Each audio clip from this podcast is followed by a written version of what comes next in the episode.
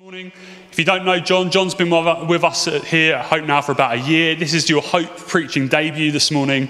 So I'm going to pray for you and then hand over to you. Father God, we want to thank you for John. Thank you for his preparation this morning. And as we continue this sermon series, looking at what it means to be a distinctive disciple, we pray, Father God, that we'll be encouraged through what we hear.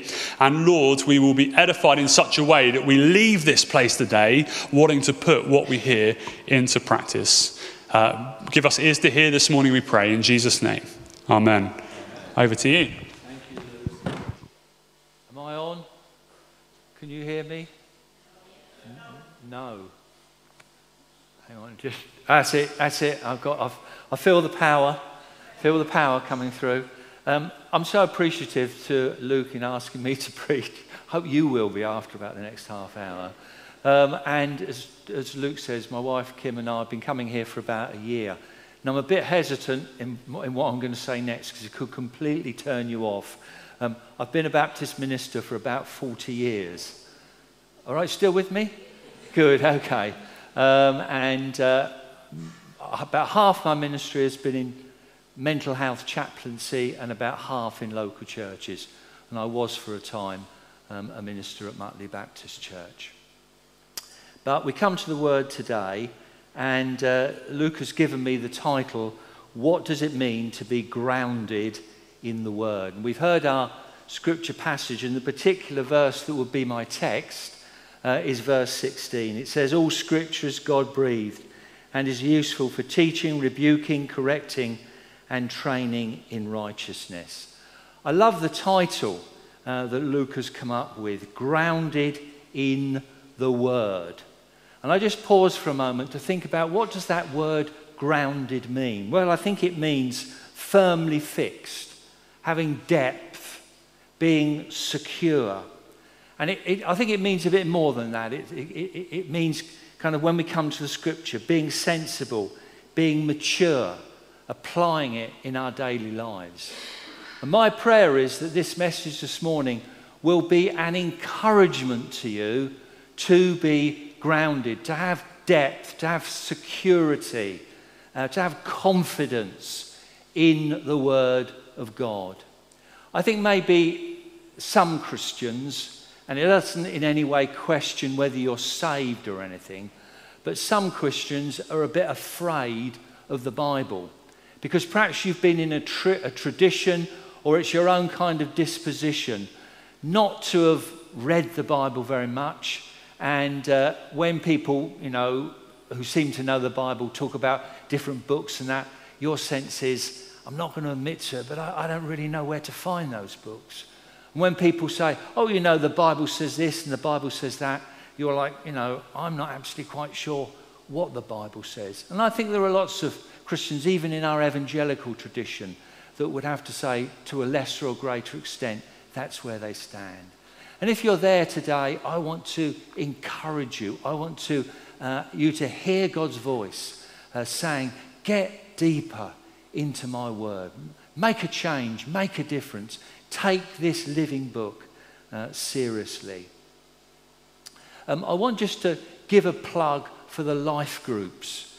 Now, uh, I lead uh, one of the life groups, and those groups, well, this is my view, I might be told differently afterwards. Those groups, in part, are about opening uh, the Word of God and studying it together and discussing and looking what God is saying through it.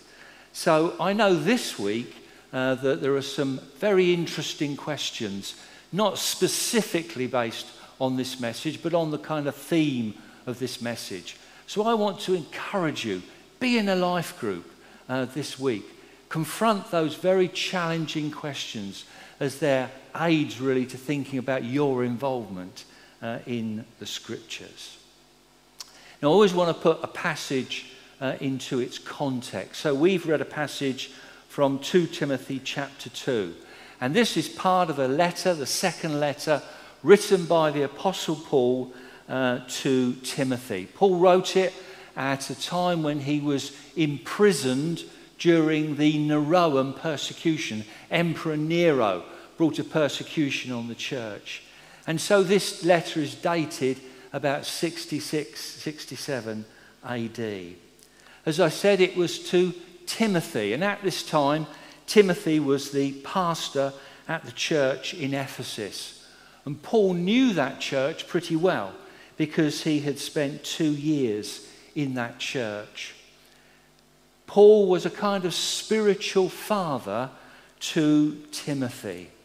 Paul wrote to guide and encourage Timothy, but he was also concerned about the church at Ephesus during this time of persecution.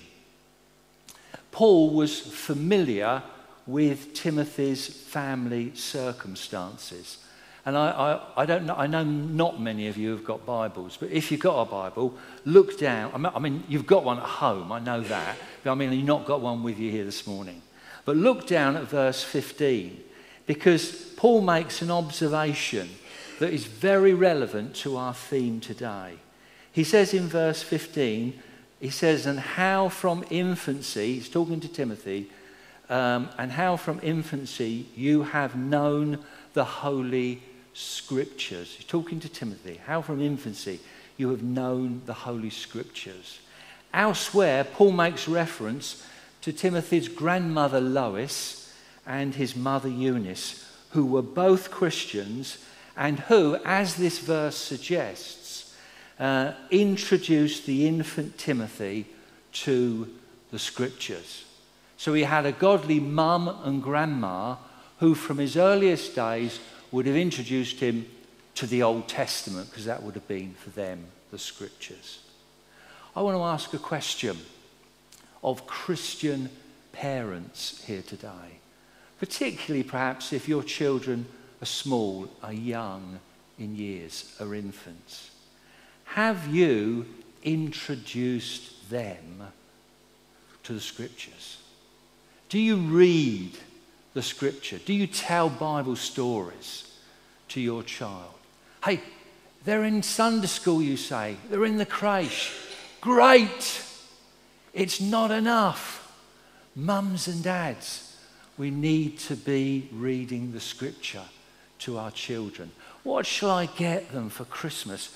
Amidst all the plastic, get a book of Bible stories that you can read to your kids at Christmas. And you know, there's a word of encouragement here. A word of encouragement if you are a single parent or if, you're a, if your partner is not a Christian. Eunice's husband is not identified as a Christian in the scriptures. He's just labeled a Greek. So our assumption is here was a lady who was a Christian and her husband wasn't a Christian. And yet she brought her son up in the Bible. And if you're on, on your own as a Christian in your family, there's a word of encouragement. Being grounded in the word means, and I just have two points, it means recognizing the authority of Scripture and the application of Scripture. Our text begins with the words, All Scripture is God breathed. The contents of our New Testament was agreed in the fourth century AD. There's some evidence from church history. Share a little bit of church history with you now, if that's all right. Athanasius was the patriarch of Alexandria. And in his Easter, his paschal letter in 367 AD, he listed the books of the New Testament as we have them. And then at the Council of Carthage in 397, uh, the church formally uh, adopted the New Testament books as we have them. So our New Testament in its composition goes back uh, to the fourth century. How did you get your book into the New Testament? Well, there were three criteria. The first was that it was written by an apostle. I hope this is turning over in your mind. Written by an apostle. Do we have any books in our Bibles that were not written by apostles? Yes, we do. Please, I'm giving the answers, aren't you? Yes, we do. Because we have Luke and Mark. Neither of them were apostles, because of that, but because of their focus on Jesus, they were, they were included in the canon of Scripture. Secondly, the books needed to be accepted and used by the churches. And thirdly, they needed to contain sound doctrine. That's how you got uh, accepted as a book, and that's how you got into the New Testament. If you've got a Roman Catholic friend, uh, I hope you do have Roman Catholic friends, uh, then their book is a little bit thicker than their, uh, their Bible is a little bit thicker than ours because they have got the Apocrypha, 13 uh, books that weren't accepted in the Protestant tradition uh, as part of the canon of Scripture. But what does it mean that Scripture is God breathed? It means that the contents of the Bible have been spoken by God. In other words, and hold on to this, this is a huge encouragement to read the scripture. This is a, a huge affirmation of the blessing that God is going to bring to you if you are grounded in the Word. Scripture is breathed means that the Scriptures have originated in God's mind. They have been communicated through His mouth, and they have been guarded by His hand. When human agents have, in communication, speaking, or even in that Council of Carthage, uh, people decided what would, uh, what would be in the New Testament. Uh, the hand of God guided them in that decision. Scripture is vitally and intimately linked with God. God shares himself in Scripture. It is a window for us on the heart of the divine. Do you want to get to know God? Do you want to understand His purposes? Do you want more of His power in your life? Be grounded in the Word. Scripture is a revelation of what God is like. But most significantly, it is a revelation of Jesus, our Saviour and our Lord. Let me read to you, there are five verses, but let me read to you what the psalmist says about Scripture. And you, you understand the significance of his word when you recognize that all Scripture is God breathed and what that means. He writes this The law of the Lord is perfect, refreshing the soul. The statutes of the Lord are trustworthy making wise the simple. The precepts of the Lord are right, giving joy to the heart. The commands of the Lord are radiant, giving light to the eyes. The fear of the Lord is pure, enduring forever. The decrees of the Lord are firm, and all of them are righteous. They are more precious than gold, than much pure gold. They are sweeter than honey, than honey from the honeycomb.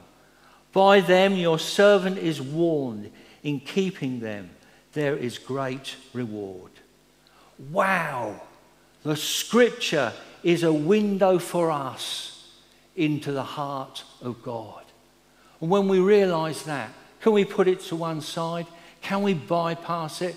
Can we say, oh, let the bloke up or the woman up the front deal with the Bible?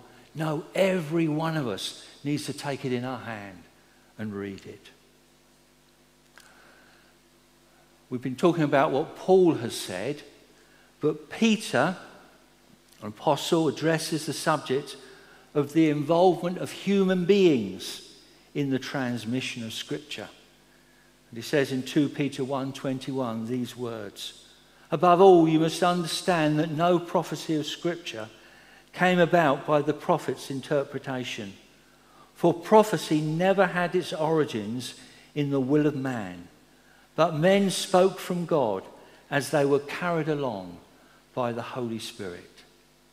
Peter is saying that our Bible is written over a long period by a great variety of people in lands from Babylon to Rome, but it does not include content that originated with its earthly and its human authors. It does not include what they personally wanted to say, but the contents come from God. These writers of the Bible, of the scripture, had a companion, and that companion was the Holy Spirit. And in that passage from Peter that I read to you, we have that word phrase carried along. And the Greek translation is a, is a word that's used to refer, to refer to a ship that is carried along by the wind. The metaphor is that the prophet raised their sails and the Holy Spirit filled them and carried their words and their writings in the direction with the content that the Holy Spirit wanted. I could go into talking about theories of inspiration and everything. There are at least four theories of inspiration, how actually God worked through men and women to write the scriptures. And I personally favour the, uh, the theory that God worked through the character, the nature, the personality of the person who had the pen in the hand. Not that human beings were kind of divine typewriters and God just kind of pressed the keys and it didn't connect with the minds of the person who wrote them. But God worked organically through the people who were actually wielding the pen or the quill or whatever uh, it was. And I think that's evident because as you read the scriptures, they're so different. And the personality, uh, the nature, the characteristics of the person who wrote it come through.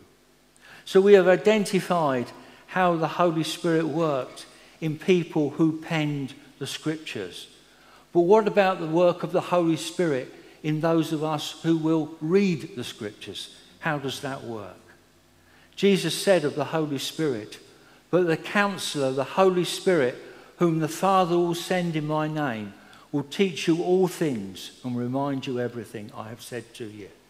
Paul says, No one knows the thoughts of God except the Spirit of God. And the psalmist writes, Teach me to do your will, for you are my God, and your good spirit will lead me on level ground. In other words, we need the help of the Holy Spirit in reading, in understanding, in interpreting, and in applying Scripture. And I want to encourage you to pray before you read the Bible. Pray that the Holy Spirit will give you understanding. And there's an old sort of picture, and I think it's valid, that the Bible is the textbook and the Holy Spirit is the teacher.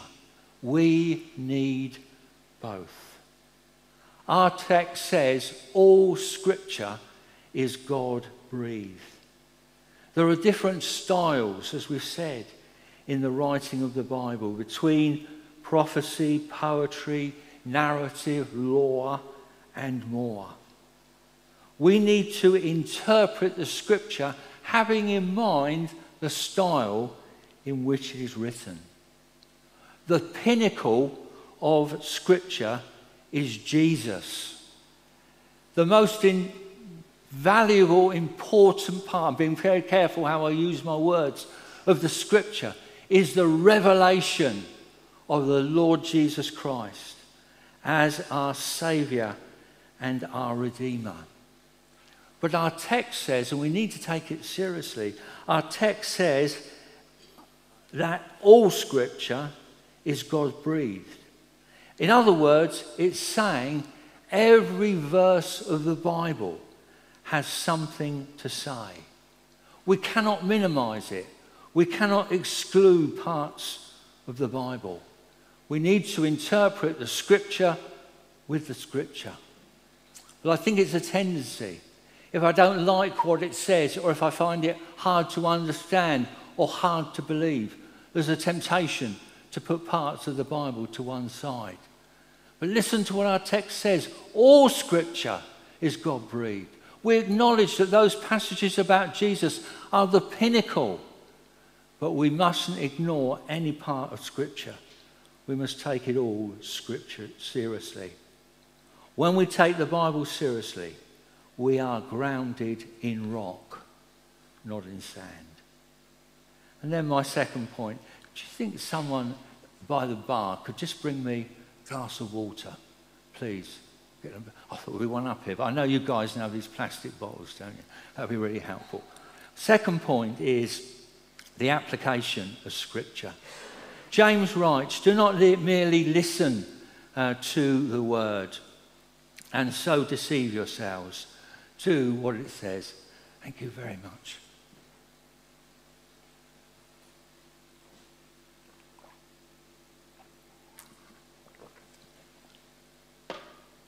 Oh, that's good. I'll say that again. James writes, Do not merely listen to the word and so deceive yourselves. Do what it says. Jesus says, If you love me, you will do what I command.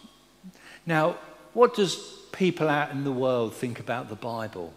What do people where you work, where you study, where you go for recreational activities, what do those people think about the Bible? Well, it will be very interesting to ask them. You could say, some old bloke preached about the Bible at church on Sunday. That's me in beige. And uh, when you go to those places, uh, say to people, what do you think about the Bible? That would be a very interesting kind of starter for discussion, wouldn't it? But I have to say, and you'll know this, most people in our world have written the Bible off. Written it off from an academic perspective, suggesting there is some kind of critical analysis that means that the Bible is invalid. Some people, from a kind of an ethical point of view, have said, oh, it's all, it's all full of bloodshed and, uh, and killing. It's not for us modern, sophisticated women and men. Others, from a kind of individualist perspective, have said that um, I don't like what the Bible says. Uh, it doesn't give credence to my lifestyle, so I'm not going to have anything to do it. Some, from a liberal point of view, uh, will say that I'm going to live my life how I want to live it, and no old book is going to tell me what I should do. But as Christians, we know, to quote Psalm 19, the Bible is a lamp to our feet and a light to our path. The Bible is a book, and we've said this, that introduces men and women to Jesus. Paul writes to Timothy in verse 15. He describes the scripture as able to make you wise for salvation through faith in Jesus Christ. In other words, the scriptures, the Bible, introduces worldly, rebellious, sinful men and women to a divine knowledge, to the potential through Jesus Christ of knowing the living God. This wisdom leads to a knowledge of salvation, how you can be saved, how you can be put right with God, how you can know a relationship with Him, how you can realize that when Jesus died on the cross, He died there for me, that I might have life and life in all its abundance. And that this salvation, this fresh start, this new forgiveness, this, this rightness with God comes through trusting in Jesus and what he did on the cross. That's the message of the Bible again and again. That's the message that our broken and fallen world, men and women in it, need to hear. The Bible, if you, if you like, is a kind of love letter. And uh, again and again, it speaks of a God who loves each one of us. If I was starting to sing a song, which I will not do, uh, I would be singing that old hymn Jesus loves me, this I know, for the Bible tells me so. Amen. Amen. Ooh. Uh, in uh, verse 16, Paul reminds Timothy of four ways in which the Bible is useful or of value to him and to the church that he was serving. His congregation and Jesus' disciples of every generation need to hear this. I need to get that mic. I have sabotaged the one in the pocket. Okay, that on? Okay. Um, yeah, these four things in our, in our text verse. He says the Bible is good for teaching. The Bible imparts knowledge concerning God, His purpose, His revelation, as we have said, primarily of Jesus. The Scripture is good for rebuking. Scripture warns us, it identifies errors in doctrine and conduct. Dangers are pointed out. Sometimes I think the Bible screams to us don't do it. And we need to heed its warning. The Bible is there for correcting. Now, this is an interesting one. This carries the idea of restoration, bringing us back to God, getting the believer on the right path. It's a work of restoration. It's a work of grace. And I just wonder whether there is one person, two people here today, and that's a message for you that, you know, your attitude to the Bible is a kind of reflection of where you are spiritually. And you need to come back. You need to come back, first of all, to God. You need to come back to the Bible. You need to be restored. You need to know again God's love and God's grace. That's you. Open your heart to that today. And fourthly, it says the scripture is good for training in righteousness. Only God is righteous. But uh, we are trained in righteousness through the scriptures. We're taught how to live a life that honours God. This training is tough because we live in a world that serves another master. It may be tough and it's lifelong, but it's worthwhile. And now, because I'm holding this, I can't turn the pages in notes. I've done it. Paul concludes the section by summing up what this, what Scripture is all about. He says in verse 17, so that the man or woman of God may be thoroughly equipped for every good work. And let me remind you, brothers and sisters, being grounded in the Word is not a kind of barely get by strategy for a living. It's about abundant living as a Christian. Scripture comprehensively, this is what Paul is saying. Scripture comprehensively equips us so that we can tackle or entertain whatever work or challenge God puts before us. Whatever hardship you face, the Bible can help you. I believe that Christians our Christian lives are poverty stricken if we are not receiving the refreshment of the Bible. We are missing out if we're not reading the Bible regularly, taking it seriously, and grounded in the Word.